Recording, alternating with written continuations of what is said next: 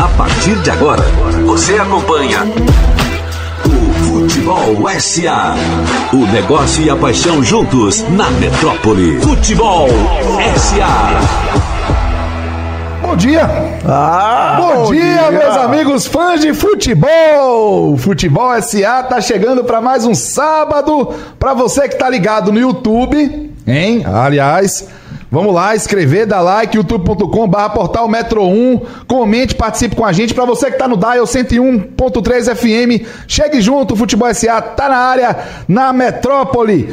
Um abraço para você, Renatinho Guedeville. Um abraço para você, Tom Asma, que estão aqui com a gente na bancada. E um abraço para Tchelo Azevedo, que sempre longe, mas sempre perto, direto lá da Botafogo Holândia. Todo dia com a camisa do Botafogo diferente, meu amigo. Ô, oh, meus irmãos, boa tarde. Hoje com a camisa, mais uma vez, especial em homenagem ao nosso grande ídolo Newton Santos. Essa semana, 16 de maio, é o dia, é o dia do Botafogo, que é o dia do nascimento do Newton Santos. Eu acho que eu já falei sobre isso algumas vezes aqui. E é o dia que nasceu meu velho Zeva. Grande oh, Zeva! Parabéns. no mesmo dia. E, portanto, hoje eu tô aqui, ó, em homenagem a Newton Santos. Vamos nessa. Sempre lindo, Tchelo Azevedo. Um grande abraço para você. Um abraço, Tom. Pacote completo de cello, cara. É. Vídeo e áudio, e áudio maravilhosos, é isso, limpos. Rapaz, assim a gente apaixona de novo, Céu Azevedo. que saudade, meu irmão. Bom dia! Bom dia! Bom dia, amigos. Bom dia, né? Mais uma jornada aqui de futebol Antes de começar, inclusive, cumprimentar toda a nossa galera que está no YouTube acompanhando a gente. Eu quero perguntar ao senhor Renatinho Guedeville, por gentileza, com toda a educação e decoro, né? Pô, pois Importante, para ter cuidado com o poder das palavras. É. Qual foi a sua ideia ao sair de verde hoje em dia de Bahia? O amigo, o amigo sabe que dia é hoje? Ah, tá ligado? Veja, o verde é de esperança. Ah. Acima de tudo, de esperança que a gente vai acabar com esse tabives uhum. de que o Bahia não ganha time verde. Já ganhou do Curitiba. Vamos agora ganhar Toca, hoje. Cássio, o toca. poder das palavras. Vem aí o Palmeiras, o poder das palavras, é isso. Bora, o mínimo Cássio. é o verde da esperança.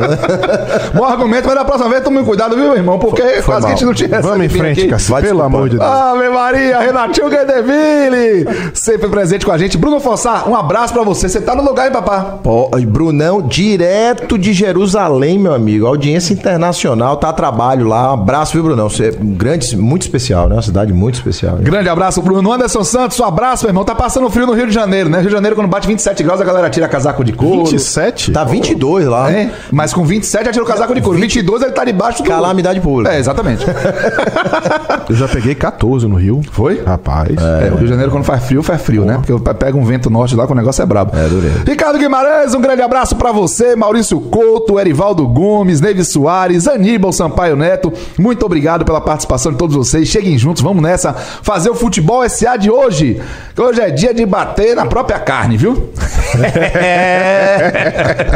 Hoje é dia de bater no próprio corpo. De autoimolação. É... Vamos nos imolar. Vamos nos imolar. Ô, seu Tomás, aproveitar aí sua disponibilidade. Diga, querido, lindão. Vamos com o número do dia de hoje? Já, sim. É, de supetão? Você Poxa. quer? Rapaz. O número do dia hoje é uma inovação.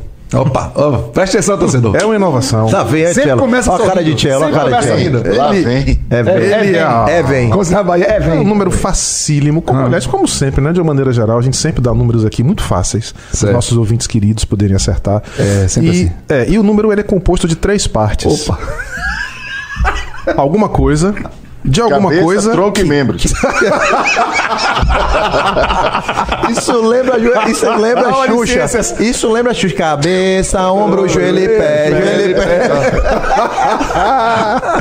então a gente resolveu. Tem aquela conjunto... música também do Tiana, joelhinho e cabeça. Joelhinho, joelhinho e cabeça. cabeça. É. Então nós decidimos aqui, eu quero deixar isso aqui muito claro, tá? Em conjunto. Fique tranquilo. Com uma decisão conjunta. Nós vamos adotar essa narrativa, o poder das palavras. O, o, né? exatamente, a gente vai divulgar o número aos poucos. Então, certo. é alguma coisa de alguma coisa de outra coisa. E a primeira parte? 18. 18? Só 18? Puro? Assim. Primeira parte é 18. Que coisa. Dom Asma. Que coisa. Eu tenho que perguntar. Tem a ver com o tema?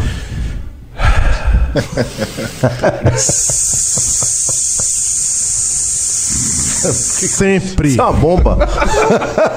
Isso é um Tem a ver com o tema 18 da primeira parte. Daqui a pouco a gente vai provocar o Ascriton Asma pra ele trazer o complemento desse número do dia mirabolante dele. Abraço, Bruno Antunes. Bem-vindo, galera. Deixa o like aí no YouTube, viu? Isso. Deixa o like, compartilha o link com a galera que você gosta. Compartilha o link nos grupos. Que você acredita que vai gostar do programa. Vamos aumentar essa massa. o quê? Vamos pra cima. Espalhe a palavra. palavra vamos também. nessa com o Futebol SA que tá começando hoje. Nós vamos falar sobre o papel. Oi, Tchelo. Rapaz, você percebeu que o cara meteu uma sonoplastia de uma cascavel pra dar o número do dia, velho? É uma cobra. Especializando. Rapaz.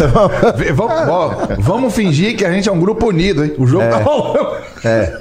Vamos embora, toca o papo. Pra cima, vamos fingir que a gente é amigo. A avó da minha, da minha mulher falava assim: vocês nunca se gostaram, vão brigar agora? Vou brigar. muito bom. Vocês nunca se gostaram. Muito bom, muito bom. Galera, destaque da semana, se a gente mergulhar no nosso tema, o tema de hoje, atenção, hein? Fã de futebol. A culpa é da imprensa? O poder das palavras. Já já a gente vai se debruçar sobre esse tema e vamos trazer também o que foi que nos motivou a abordar esse assunto hoje. Mas antes eu quero alguns destaques aqui para a gente abordar rapidinho. Primeiro, a SAF do Coritiba. É, gente, notícia é. que saiu essa semana de que a é. diretoria do Coritiba é. saiu de cena. É, nunca Antes dos sócios aprovarem a SAF do clube, como é isso? É, eu não sei também não. Eu nunca tinha visto isso não, é, assim, pra mim é... Tem boi na linha aí, Tchelo?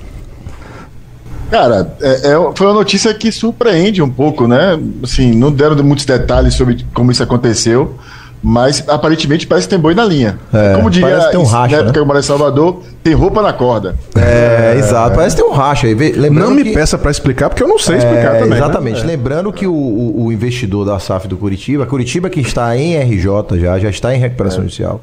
E o investidor da SAF é, é, brasileiro. Então é o grupo, inclusive, do Roberto Justo, que está lá. É a primeira vez que um grupo é. nesse formato adquire uma SAF, né? Ou tá para adquirir, é, né? De, como é a expressão? Tinha é, que entra como investidor. Sim. O Cuiabá também já é uma SAF. Sim. E é também grupo brasileiro lá. A gente não pode esquecer disso, Sim. né? O Cuiabá Cuiabá, que inclusive é, é voltado mais à turma do agro.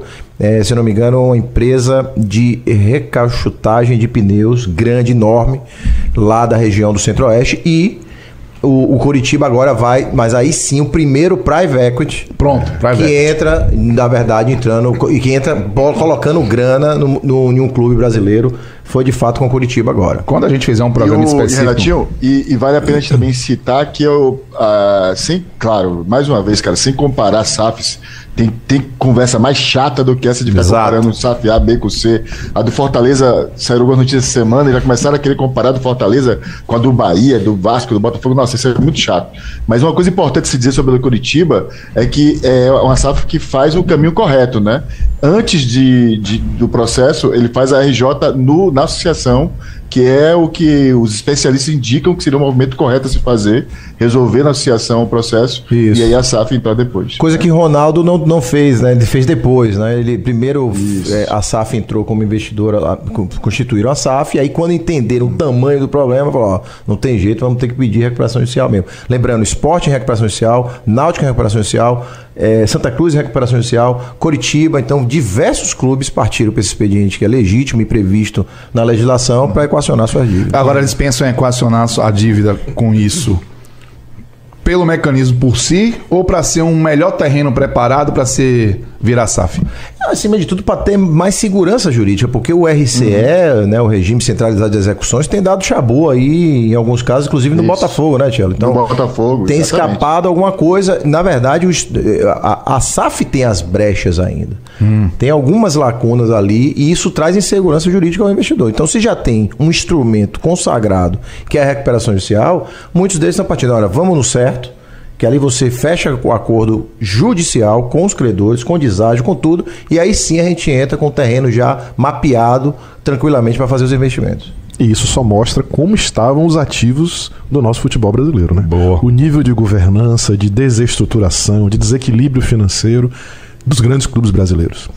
Boa, bem lembrado. Vai ter que ter um programa específico sobre SAF, né? Vem aí um programa específico sobre SAF Isso. aqui no Futebol é, SA. Outro destaque! E aí, com a participação especial aqui da nossa publicação, né, da, do Jornal da Metrópole dessa semana, que destacou na capa Jogo sujo do futebol, pois é. Boa lembrança. É, as apostas esportivas, as manipulações explodindo e a cada vez que se futuca, se descobre mais coisa, mais gente participando, novos, novos mecanismos, novos valores investidos, novos jogos envolvidos em suspeitas.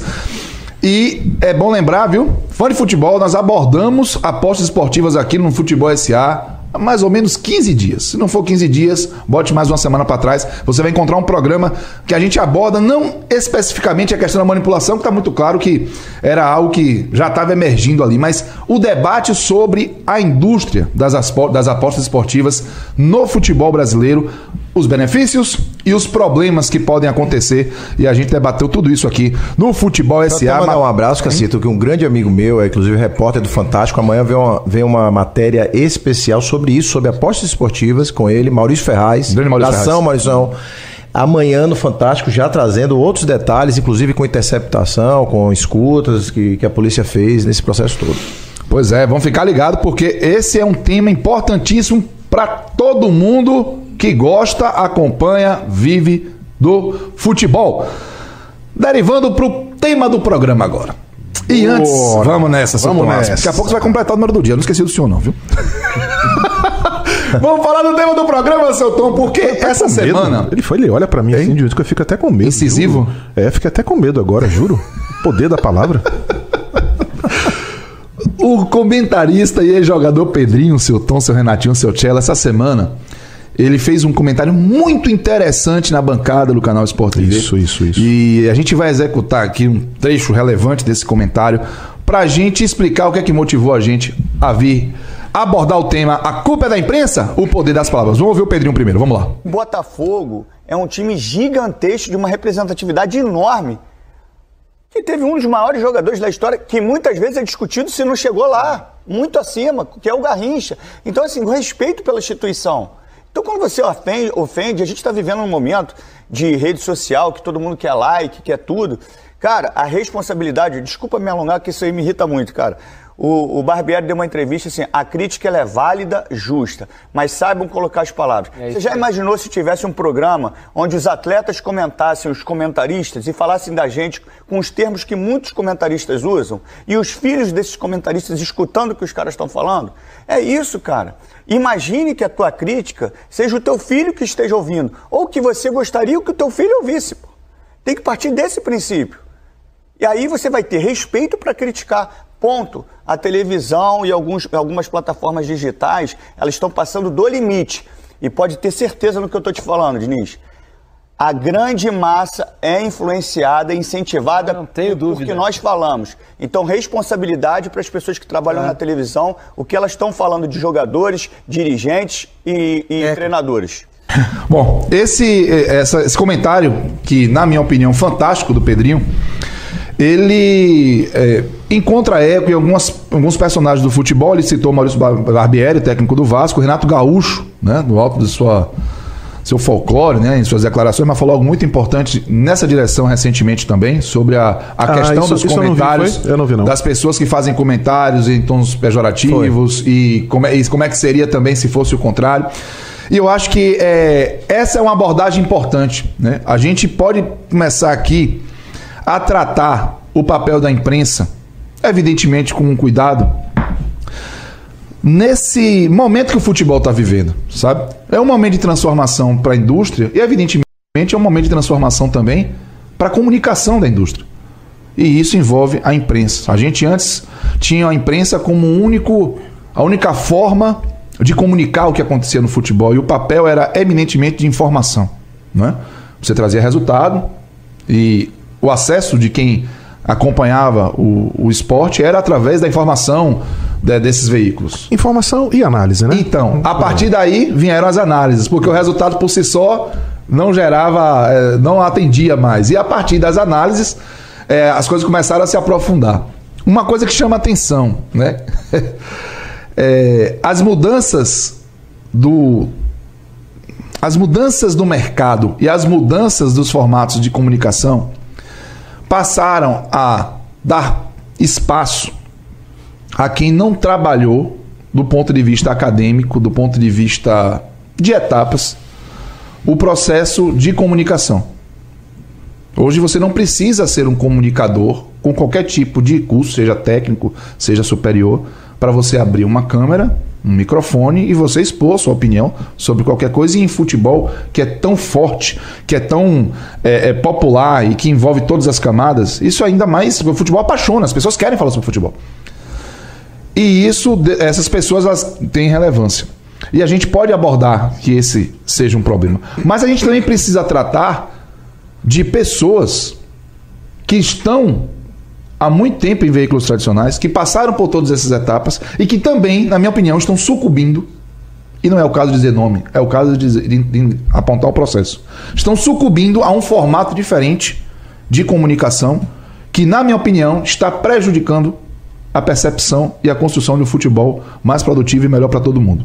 Então eu queria ouvir vocês sobre isso e daqui a pouco a gente vai começar a abordar. Seu Cello, eu quero começar por você a abordar subcamadas desse assunto, porque eu quero falar de generalização, eu quero falar da emoção que forma ídolos, eu quero falar das novas plataformas, eu quero que a gente trate várias camadas desse processo e que a gente possa olhar para dentro também. Afinal de contas, eu vou até perguntar para vocês, nós somos imprensa aqui, né?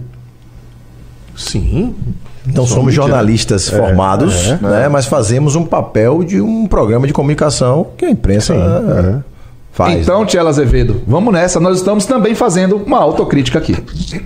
Sim, claro. Na verdade, não somos jornalistas formados, mas aqui atuamos como um papel de, de mídia, né? Na capacidade que temos de, de trazer algum tipo de informação, opinião, e, e essa informação alcança as pessoas e, e de alguma maneira, é, traduz uma repercussão de, de, um determinado tema. Né? Essa fala de Pedrinho, ela vem aí, cara, na sequência de, uma, de diversas falas de, de treinadores e jogadores é, sempre pontuando o mesmo caminho, Cacito. Assim, teve uma, uma fala de Luiz Castro um pouco antes, na, exatamente na mesma, na mesma é, com a mesma abordagem, onde ele dizia, cara, nós somos seres humanos, somos profissionais, né? Temos dignidade, né? E estão nos, nos, chamando de coisas que, assim, eu nunca imaginei ser, é, ser qualificado. Um pouco antes, o Renato Paiva, a, a, após um jogo do Bahia, também fez uma, uma crítica a, a um jornalista especificamente, onde ele respondia pela maneira com, com, a qual ele tinha, o jornalista tinha se dirigido a ele, chamado ele de mentiroso e coisas mais, né? Então, é, é, é, um fenômeno de fato que a gente tem percebido acontecer. O que eu queria só iniciar dizendo, cara, assim, que é, acho que é uma preocupação de nós quatro ao trazer esse tema, de forma alguma esse é um programa para se fazer crítica ao jornalismo de uma maneira é, é de, solta, vazia, porque a gente vive um momento muito complexo, né, Cássio? É assim, onde Sem dúvida. a imprensa e o jornalismo, cara, é, vive um momento de ser atacado, né, e ser descredibilizado de uma maneira muito perigosa. Perfeito. Então a gente está tá fazendo aqui uma provocação para se discutir em que medida essas abordagens que são feitas hoje, muitas delas em busca de não do jornalismo mesmo, mas do, do, do engajamento, né? A gente vai falar um pouco mais sobre isso hoje, é, tornou muito pobre o conteúdo. Né? É, o uso de palavras fortes ou, ou, ou, românticas ou bacanas no futebol é existe desde sempre, né? Se a gente pegar os, os, antigamente o jornalismo esportivo, ele, ele se remetia muito mais quase que a uma história contada, né? Se você pegar o, lá atrás, Mário Filho, Armando Nogueira, para nós aqui da Bahia, Armando Oliveira, tantos jornalistas, né? Eles contavam a história do jogo quase de forma lírica, né? Eles contavam o espetáculo que acontecia. Então tinha todo. Quanta gente não se formou acompanhando futebol ouvindo ou lendo esses caras, né? Mas isso mudou. E essa mudança que acontece não aconteceu apenas no futebol.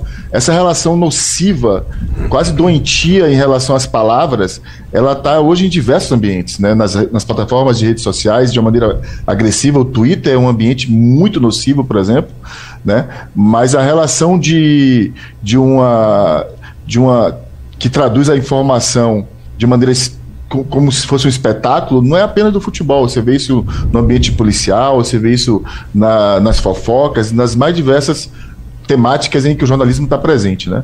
É, é, uma questão que preocupa a todos, porque, de fato, como o Pedrinho trouxe, é, é difícil para você ouvir algumas coisas, viu, cara? É difícil você ler algumas coisas e, caramba, velho, como é que esse cara chega em casa depois de falar algo assim, ou como o cara que recebeu essa crítica chega em casa e encara a sua família, né?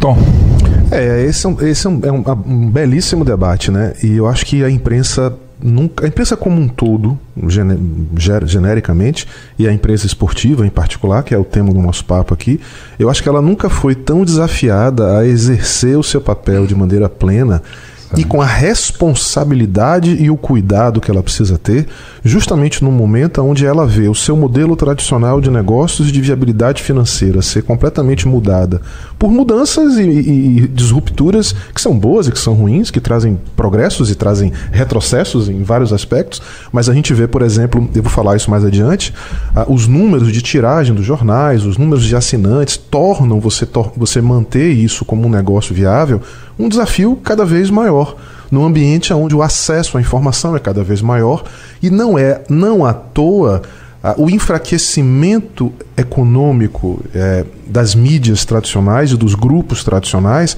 acontece ao mesmo tempo em que a gente vê o crescimento do fenômeno das fake news porque a origem da informação e o cuidado com a informação é um desafio que a gente tem. E a manutenção de uma imprensa livre, responsável, presente e atuante é um requisito fundamental para a vida democrática.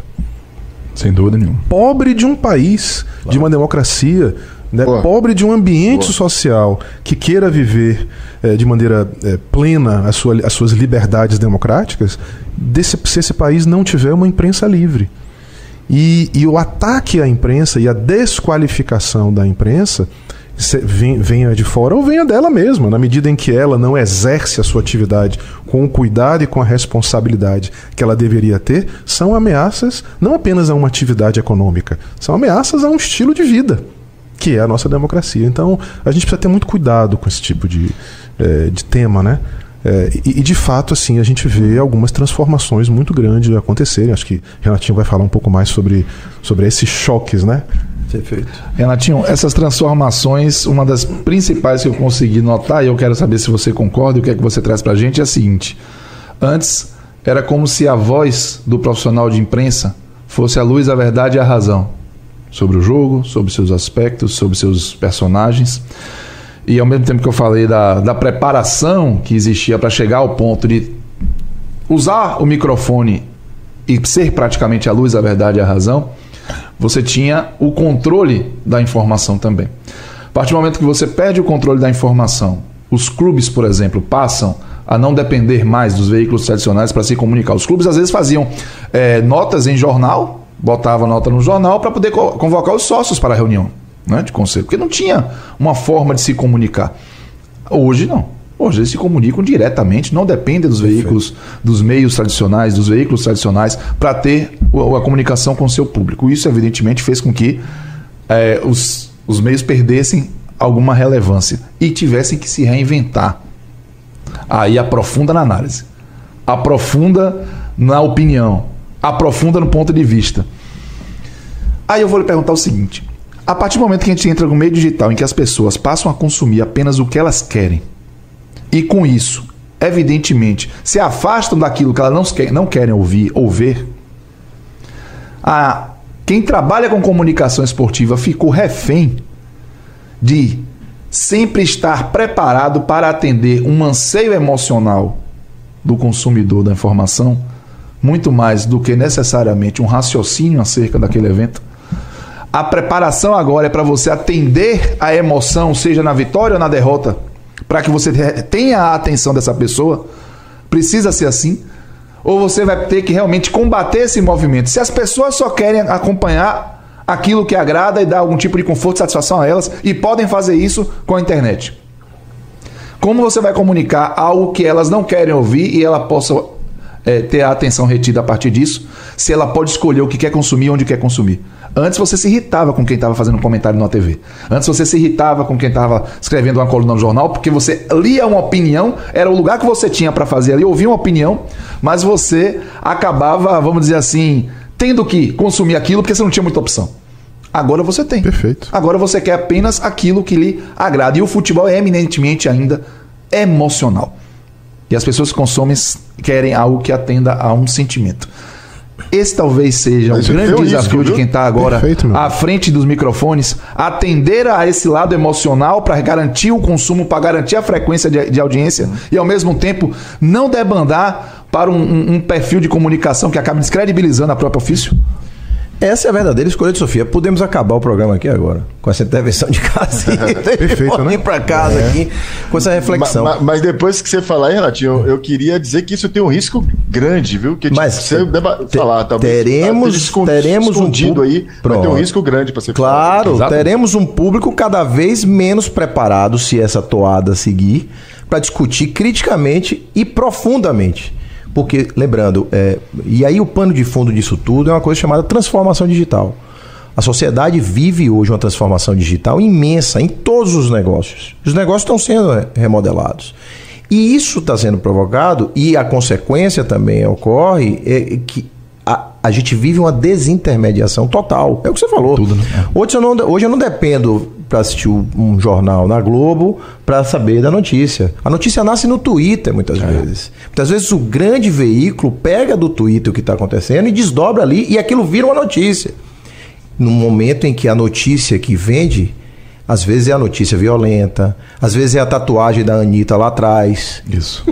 Tatuagem da Anitta lá atrás, o que gerou de clique, engajamento, reverberação, mas é notícia, é notícia. Isso. São as notícias dos tempos atuais. Talvez também muitas notícias dessas rendessem muito lá em décadas atrás em veículos tradicionais, só que você não tinha muito dessa medição, era muito empírico, isso era isso, hoje não, hoje você no Twitter você vê o que uma a resposta é imediata, né? A resposta é imediata, é que nem filme, teatro, né? Teatro você sabe do público ali na hora, é. a aceitação da peça com aplauso. O filme você só vai ver em bilheteria ao longo do tempo e se isso reverberar.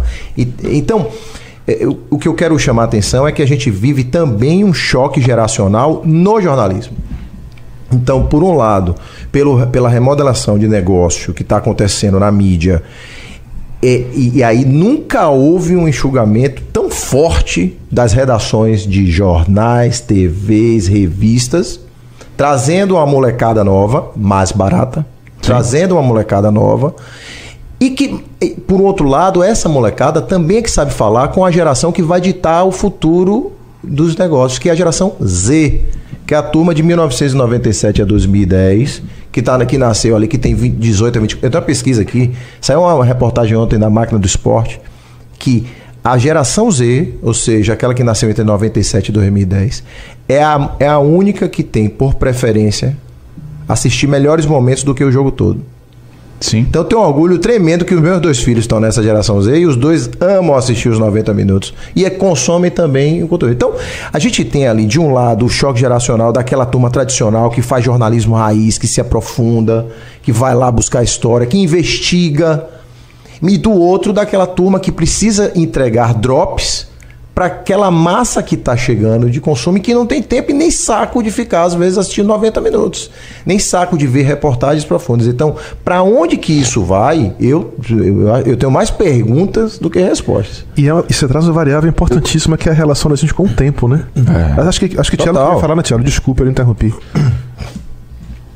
Não, não, completo, então depois eu. Depois eu é, e, e, é, e, e, de fato, assim, esse choque geracional, a relação, a geração que existe hoje, tem uma relação diferente com o tempo. A, a nossa geração tinha se dispunha a assistir um jogo de 90 minutos, Sim. a gente se dispunha a ler um, um, texto maior, a assistir um programa maior. Hoje essa geração, de fato, eu não estou nem criticando, é uma característica. É característica. Essa geração ela tem, de fato, uma relação mais superficial, mais rápida.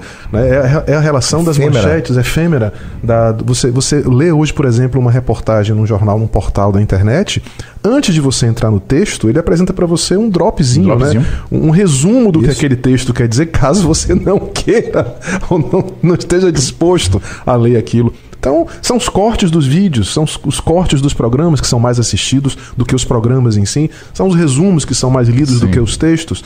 Então, eu acho que, de fato, a relação da gente com o tempo, ela, e se você tem menos tempo, evidentemente que a sua análise, a sua crítica, a sua colocação, ela é mais superficial. Né?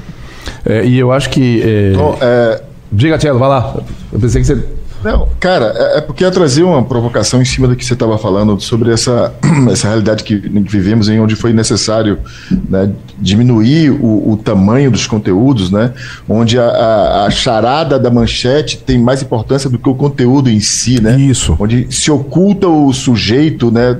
ali já na manchete para gerar uma dúvida geral. Ah, o clickbait. Click, e onde muitas vezes a manchete Exatamente. sequer tem relação direta com o conteúdo do texto. Às vezes a manchete diz uma Exatamente. coisa, o texto diz outra. Exatamente. Às vezes não, né? Cada vez mais. Muitas vezes. Muitas vezes, né? Muitas vezes. Mas tem uma questão, cara, que me chama a atenção, e aí que eu tava falando sobre o risco, Cacito, quando a gente fala assim, ah, mas pô, mas assim, como o jornalismo não me interessava da maneira que era feito, eu comecei a buscar o que me interessava, ou seja, a mídia feita para mim, pelo clube para mim, ou pelas mídias alternativas que cercam o clube para mim. Isso no primeiro momento me parece interessante, cara, mas outro dia eu me peguei pensando sobre um negócio assim, tá, engraçado. É, uma mídia do Botafogo soltou uma notícia, a mídia do clube, né? Não do clube exatamente, mas que, que mídia alternativa que acompanhava o clube, soltou uma informação estratégica. E aí o cara apanhou pra caramba, porque dizia, pô, mas peraí, você tá dando informação para o adversário. Né? Olha como isso nos coloca numa teia quase terminável de riscos, né? Então, assim, já não interessava o fato de ser informação específica do clube, que interessaria aquele grupo de pessoas que acompanham o clube.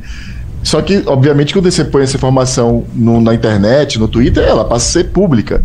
Então, aí o cara já, já não, aquele, aquele ator ali já não era mais interessante. Falava, não, peraí, mas você não pode falar isso. Então, olha como essa relação com o jornalismo, ele, ele percorre uma linha muito tênue, muito perigosa, né, cara, do que é necessário, do que é permitido e, e, do, e dos limites que vão nos impondo, né, o tempo inteiro, né.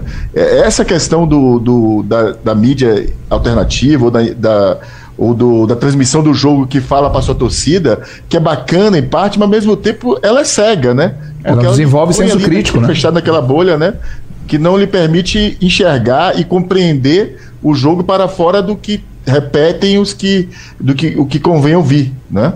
Que é o preço da fragmentação de conteúdo que isso, a gente vive hoje. Né? Lembra que o Guilherme Ravache, no programa passado, ele falou sobre isso. Existe uma fragmentação do conteúdo na, na, questão de onde a gente vai assistir, mas existe também uma fragmentação de conteúdo da geração dele próprio. Então, hoje, qualquer pessoa com a câmera na mão gera conteúdo.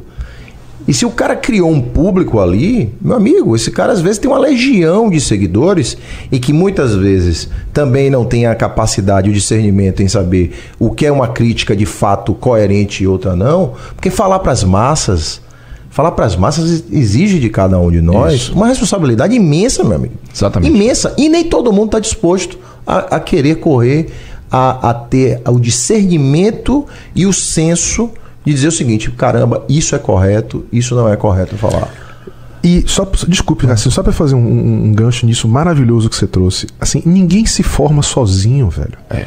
Os grandes jornalistas, sejam eles esportivos ou de outras áreas, eles foram formados nas redações. Sim. Eles foram formados na convivência. Vendo o outro profissional vendo consagrado outro profissional. Na medida em que essas redações vão sendo enxugadas e você deixa de ter essas referências na sua Perfeito. formação profissional e você vai dizer, ah, que beleza, eu vou ter a flexibilidade e a liberdade do home office. Mas você vai ter também a solidão. A perda. A perda. Sim. De não ter uma referência que ajude você ali, né? a ser um profissional melhor.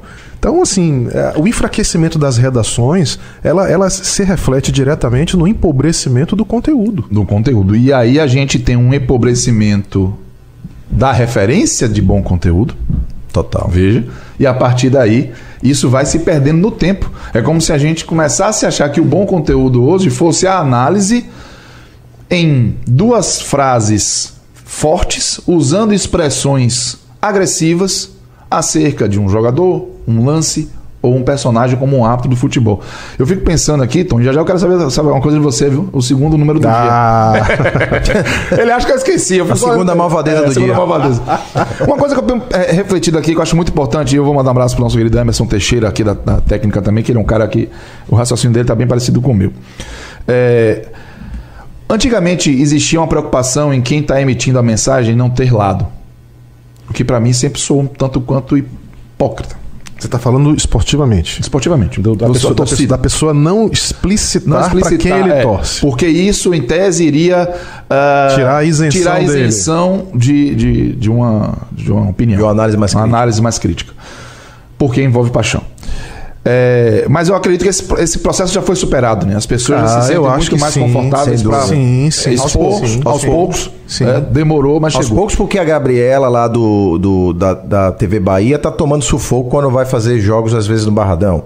Mas ela não é Bahia. Né? É, mas foi certo, mas alguém pensa que era Bahia. Ela, inclusive, não falou você que viu lá não é Bahia. Você vê. É, exatamente. Mas eu entendo que alguém hoje em dia não E não tô dizer. falando que é por causa do Barradão, não, tá? Porque também na Fonte Ah, Nova toma calor generalizada. é generalizada, É, tá? é compreensível que alguém queira, se proteger. É, Exatamente, né? é isso. Foi esse meu ponto, exatamente. é perfeito. Mas, mas se tratando de quem realmente ainda pensa em construir algo do ponto de vista crítico, eu acho que mais importante do que não mostrar o seu lado é ter o máximo de equilíbrio e cuidado no uso da mensagem. É, porque você pode dizer o que você está pensando claramente. Hoje em dia, com a, a massificação do acesso à opinião, o acesso a emitir e a receber opinião, você vai receber de tudo. Você não pode ficar tranquilo que nenhum profissional de imprensa em lugar nenhum vai ser o dono da luz, a verdade e a razão. É impossível isso hoje. Você pode pegar o maior Ronaldo, Cristiano Ronaldo, vai chegar um dia desse e vai dizer: Eu não gosto de Coca-Cola. Aí alguém vai Coca-Cola vai dizer, como o nosso querido Ricardo Forte, é meu filho, mas mais gente gosta de Coca-Cola do que gosta de você. Simples, vai ter. Então, assim, Pra tudo. para tudo você vai ter a oportunidade de consumir uma outra coisa. Agora, é, a responsabilidade com o que é dito, seja do ponto de vista estético, o cuidado com a palavra, o cuidado com quem está do outro lado, o respeito ao ser humano, porque tudo a gente está falando de ser humano, jogador, é, dirigente, árbitro, e principalmente a honestidade intelectual, que para mim são dois pontos gravíssimos disso. A gente para jogar esse jogo e quando eu falo a gente, eu me incluo porque eu sou um profissional de imprensa, tenho meu senso crítico, meu- meus caminhos, mas é, entendo que faço parte desse sistema. Para jogar esse jogo, a gente muitas vezes deixa de lado a honestidade intelectual. Não vou dizer que nós chegamos a ser desonestos, né, enquanto imprensa, mas a gente dá aquela chegadinha pro lado ali, finge que não tá vendo e parte também para um jogo em nome da sobrevivência, que é um jogo desleal com todo mundo que está fazendo parte desse ecossistema do futebol. Então esse para mim é um ponto muito importante da nossa discussão. Se vai querer trabalhar de uma maneira, eh, vamos dizer assim, tradicional de passar informação sem se preocupar em ser necessariamente uma voz de um torcedor, uma voz apaixonada, o equilíbrio com as palavras e o equilíbrio e a honestidade intelectual para mim são parâmetros muito mais importantes que dizer eu torço para A, eu torço para B. Porque essas pessoas, cacete, fenomenal que você está falando, elas são extremas formadoras de opinião. Essas pessoas influenciam outras. Então, no momento que você chega e faz uma crítica contundente, para às vezes para um dirigente, para um técnico de futebol, para um jogador, você tá achando que todo mundo vai receber isso de uma forma positiva, que vai receber isso de uma forma tranquila? Ou não vai ser Ou incentivado vai a... no aeroporto Perfeito. receber jogador, ou vai na porta do cara fazer protesto, Ou jogar pedra em ônibus, com- aconteceu isso ou com o vai Inter agora essa semana. em ônibus. Então, meu amigo, essa é uma responsabilidade imensa. E me parece que hoje é uma terra de sem lei. Aos poucos aí com o marco da, eh, regulatório da internet, essa coisa começa a ter um pouquinho ali de, de mais regulação, mas ainda é uma terra sem lei. Uma terra sem lei, mas que está cobrando um preço cada vez mais. Porque hoje em dia a intolerância também aumenta. A intolerância hoje é maior, então o cara está disposto, a, de repente, a fazer um atentado a um ônibus de um clube de futebol Pro- e tantas outras coisas por aí. Então, essa é uma responsabilidade e esse é um problema, porque isso é retroalimentado. Esta sociedade que cobra melhores conteúdos na TV é a mesma que retroalimenta o sangue, a violência, a crítica banal, a polêmica vazia. Ah, Essa é a você, conta. você me deixou a Essa bola é a conta. quicando, me desculpe. Ô, Tom, peraí, eu, Você segure aí. não, você não pode querer que a imprensa entregue aquilo que a sociedade não produz. Não produz. É isso. E Eu, É um eu- eu pouco acho disso, curiosíssimo. entendeu, Tom, eu vou dizer um negócio pra você, Tontinho, rapidinho. Então, eu quero a segunda parte do número do dia. Eu tô aqui doido Eu pra vou, te eu vou pra dizer isso. o dia todo. que Senão não passar pelo tempo. chat, tem que passar pelo Ele tem chat, que passar pelo chat. E mandar um beijo para a Aline Braud, que tá ouvindo a gente, a audiência qualificada. Beijo. Aline. Deixa eu dizer uma coisa pra vocês aqui. Uma vez um, um- um empresário, uma pessoa maravilhosa, virou pra mim e fez: Pô, Cássio, eu adoro o seu conteúdo, eu faço, eu escuto direto, eu acho muito importante. É esse tipo de conteúdo que tem que estar circulando pra construção de um futebol legal, para um, de, um- de um- de uma base de senso crítico melhor, mais equilibrada, com um pouco menos de paixão e violência. A palavra é, é fere, né? É um pouco legal. Eu vou lhe pedir um favor, então. Eu primeiro eu quero lhe agradecer por tudo que eu Agora, pede para seus amigos empresários, que você tem muitos, investirem nisso. Porque Exato. eles, quando pegam recursos de suas empresas, eles miram onde tem um número. Perfeito. E eles sabem melhor do que a gente que nós vivemos em um país sem educação, em que as pessoas estão acostumadas a apenas ver o lado ruim das coisas, até para um certo conforto não está acontecendo com elas. É uma coisa psicológica de preservação. E consomem isso. Consomem a verborragia, consome a agressividade, consome o desafio ao profissional que está ali de maneira desleal, como se fosse é, é, um herói improvável, fosse alguém que tivesse do lado de cá da imprensa. Então, assim, é, e do lado de lá tivesse um vilão, o que muitas vezes também provoca reações violentas em aeroporto, em ônibus, etc e tal. Mas esse empresário que estão achando isso fantástico não bota o dinheiro lá para que isso se cresça. Perfeito. As pessoas que fazem isso normalmente, que tentam fugir do senso comum e do popularesco, muitas vezes são esganadas porque não tem recurso para sustentar o trabalho. Porque quem tem dinheiro para botar, tá botando em quem tá berrando, em quem tá acusando fulano de ladrão, em quem tá acusando fulano de, de jogador que faz chinelinho, também. sem ter a menor embasamento para isso, apenas para atender uma paixão colérica de um torcedor que tá ferido pelo resultado. Então faz aí, por favor, o seu. Perfeito. Sensacional, Gacito. Parabéns. É, e o que acontece, cara, muitas vezes, é que o, o cara que está fazendo jornalismo sério acaba ficando refém de um nicho, né? Porque o que te ouve dizer, pô, esse cara vai falar sobre esse assunto, isso é chato, né? Ou vai falar sobre. É, vai falar sobre números do futebol, como a gente fala muitas vezes, pô, esse assunto é muito nichado, pouca gente se interessa sobre isso. Né? Mas o que, a gente, o que a gente percebe é que a lógica disso, cara. Alô? Estou ouvindo? Estou te ouvindo. Chega junto. Tá me ouvindo? Estamos. 100%. Oh, des... É que deu uma, deu, deu uma travada aqui, desculpa. Então, assim, a lógica disso responde, cara, a lógica comercial das redes sociais. Muita gente hoje faz conteúdo, cara, seja transmitindo uma partida de futebol ou até um programa de estúdio, cara, acompanhando a intensidade e o que está rolando nas redes sociais, no Twitter, por exemplo. E a partir disso, cara, responde com a crítica ou responde com a opinião. O fato do cara ter opinião forte não é um problema. O problema é ele está se guiando sobre o que as redes sociais estão, fal estão falando e aí ele entrega exatamente o que aquele é público está pedindo. E aí ele entrega isso da maneira. O algoritmo. É, é, retroalimentação. agressiva e, e, muitas vezes doentia. Exato. Tom, alimentação. Eu vou falar logo número, número do, do, dia, dia completo para que o nosso ouvinte queridíssimo fã de ainda. futebol, claro, né, ainda possa é, acertar o número, que é uma data. Por isso que tem três partes. Hum. 18 09 1955. Seja, ah, é uma data, né? 18 uhum. de setembro de 1955. É, quase Eu quero saber o que é que aconteceu de relevante pro futebol brasileiro nessa data. Eu pensei que era uma senha. É. 1809 1955. Eu queria fazer depois um contraponto, um, um ao outro, puxar uma linha aí, mas eu queria fazer isso depois que mas, a gente Você disse... vai, vai entregar polêmica, não? Claro. Ah, porque vende, né? Vamos assistir o comentário do PC? Maravilhoso, tão relativo e tão aço. Vamos assistir o comentário do PC Vasconcelos, é um comentário importante. Então faz esse comentário aí em um minuto para dar tempo de fazer um corte. É. é. Vamos ouvir o PC Vasconcelos também no Sport TV fazendo um comentário sobre a simulação no lance do Gabigol hoje. Vamos lá. Eu fico mais incomodado ainda pelo seguinte. O Gabriel, desde o início do ano, veste a camisa número 10 do Flamengo. Capitão do Flamengo, né? hoje não. O mas... jogador que usou essa camisa no Flamengo é um exemplo. Exato. É um exemplo. Jamais faria esse tipo de. Jamais. Jamais. Eu sou daqui, daqui dos três, aquele que viu o Zico jogar desde o juvenil. Jamais fez isso. Essa camisa é sagrada. Esse número, esse número, quem usa esse número tem que saber representar muito bem esse número. Não é um número qualquer na camisa do Flamengo. Nenhum número é qualquer, mas esse é especial. É a 10 do Flamengo, é a 10 do Santos, é a 7 do Botafogo. É a 5 do Internacional. É especial. Então não pode haver esse tipo de comportamento, sendo que no caso do Gabriel é reincidência. É. O que, que na cabeça agora, dele está passando? De Pô, no sábado me dei bem, é. o Canu foi expulso e muita gente viu, quem estava acompanhando o jogo, eu estava no Maracanã e vi, que quando o Canu é expulso, ele dá aquela risadinha do sou malandro, é, que é essa, essa maldição da sociedade brasileira. Isso é ruim. Senso crítico, crítica contundente, crítica forte, não desrespeitou ninguém. Exato. Não desrespeitou ninguém e fez uma crítica importantíssima para nossa reflexão. Para mim, o Paulo César Vasconcelos me fez levantar e aplaudir de pé. A estirpe de um grande jornalista. É. É. E esse vídeo reflete, assim, com precisão aquilo que você falou, Tio, que é o choque geracional, né? Total. Estavam ali presentes gerações diferentes de jornalistas, com formações diferentes, com experiências diferentes.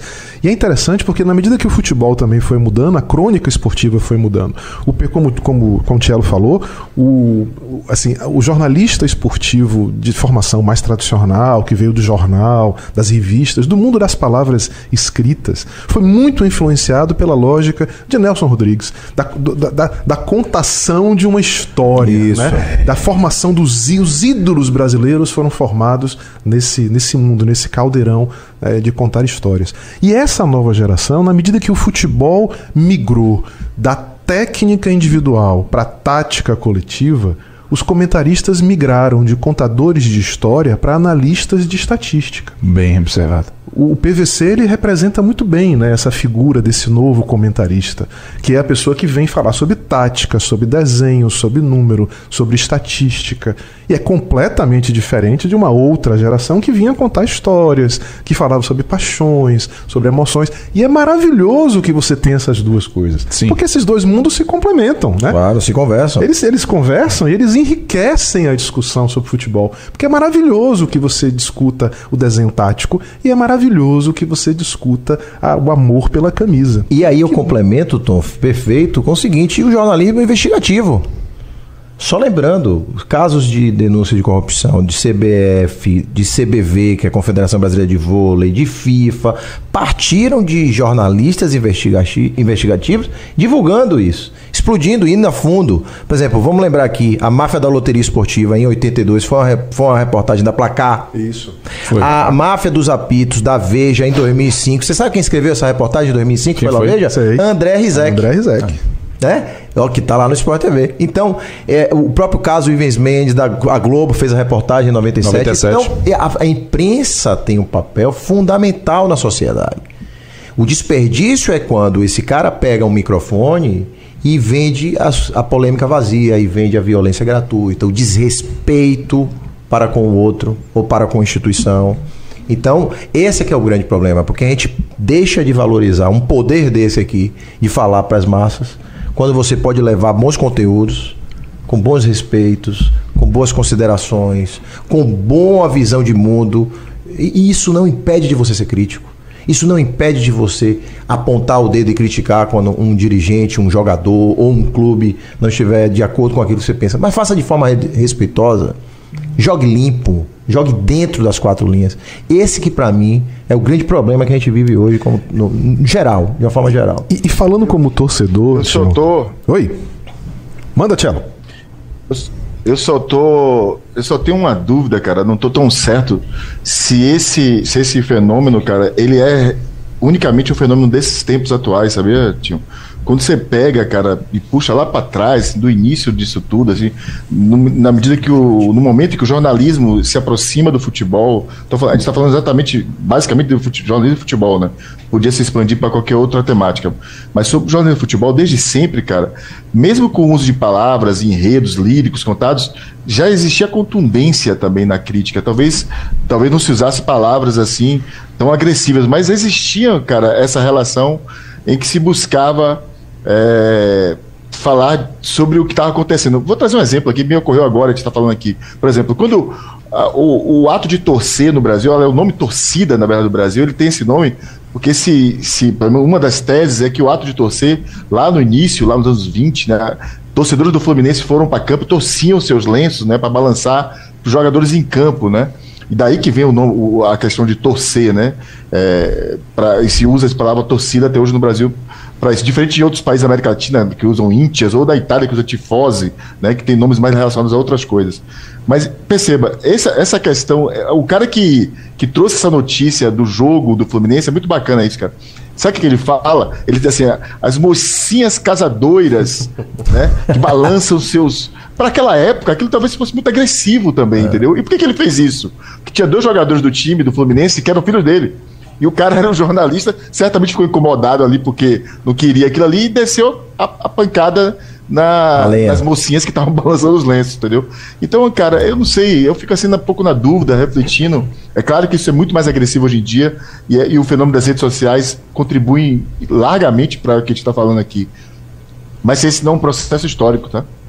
Assim, como, como torcedor, é, eu vejo assim nas conversas com amigos, né? E na, na, no, no, ato de torcer e de acompanhar esporte pelas mídias, duas grandes críticas, dois grandes vetores de problemas que a gente geralmente reclama da maneira como o nosso time é tratado, que é o ufanismo e o bairrismo. Sim.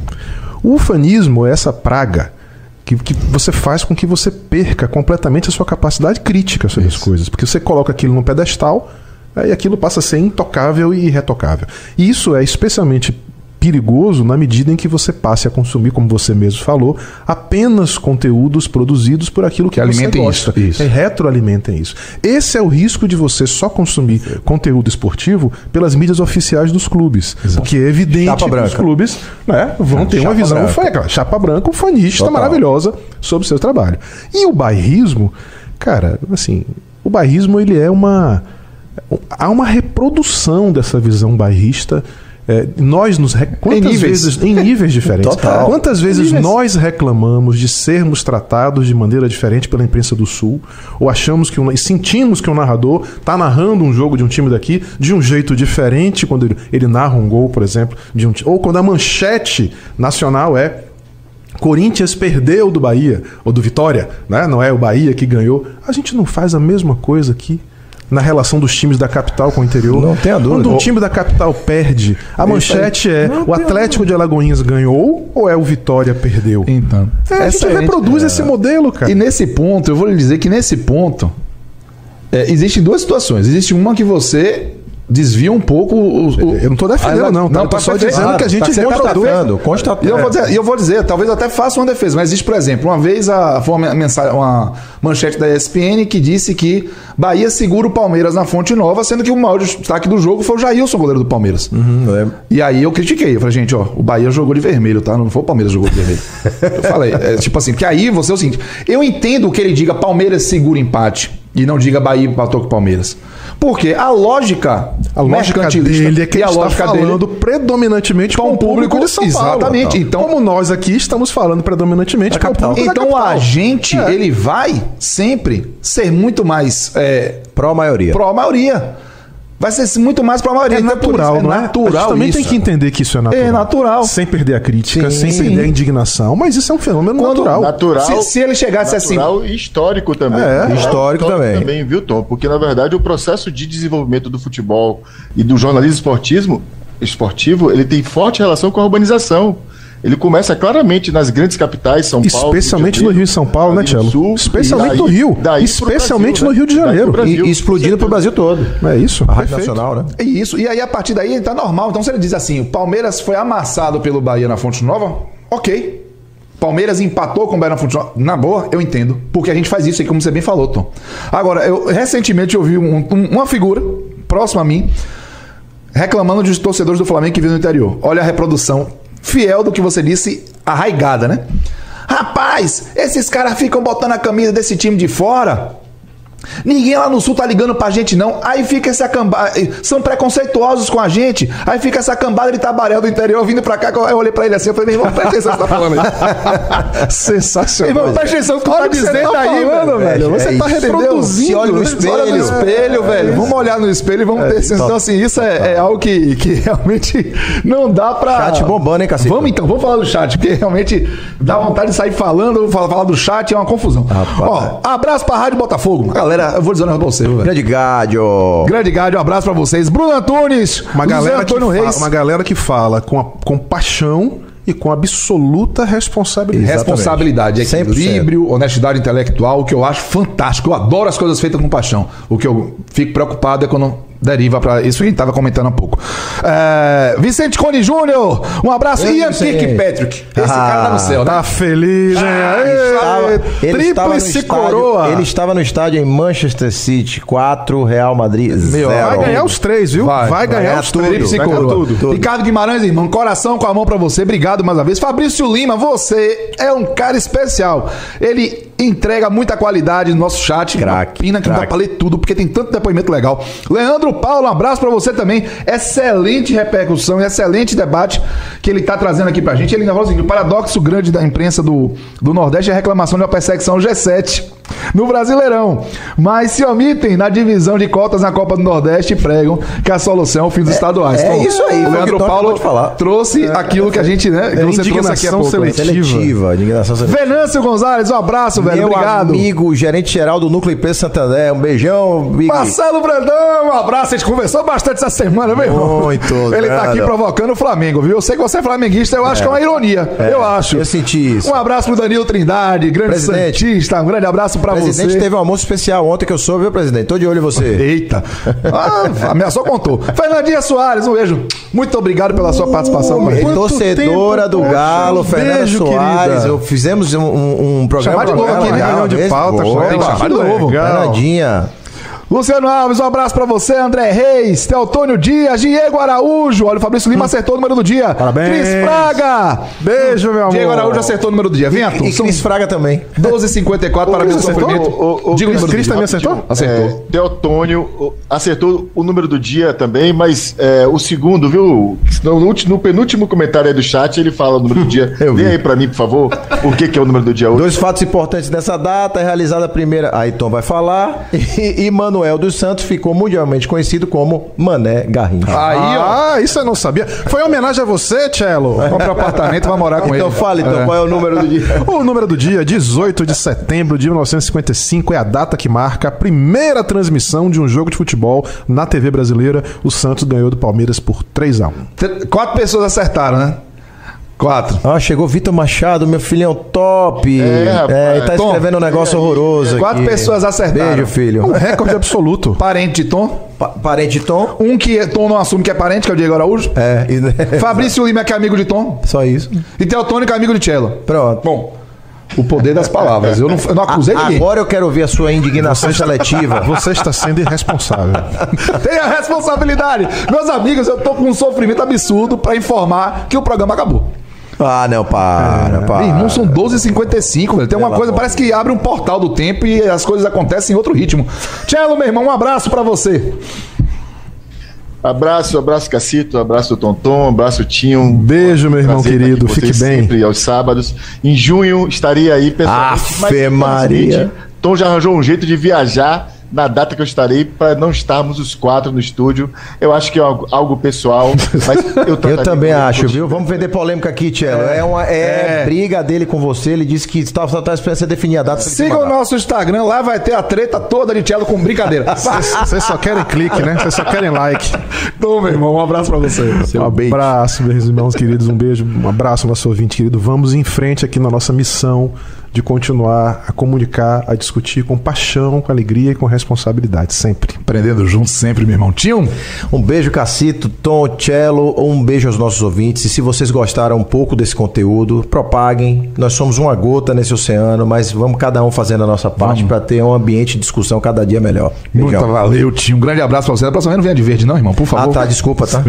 Fabrício Lima, ele disse que acertou o número do dia porque fez uma matéria pro fórum em 2014 sobre o tema. Valeu! Um abraço pra você, Vitor Machado. Um abraço, Luciano Alves. Um abraço, um abraço pra todo mundo que tava com a gente. Semana que vem tem mais Futebol SA. Um beijão. Tchau. Você ouviu Futebol SA na Metrópole. Todo sábado ao meio-dia na rádio e no youtube.com barra portal Metro 1. Futebol SA.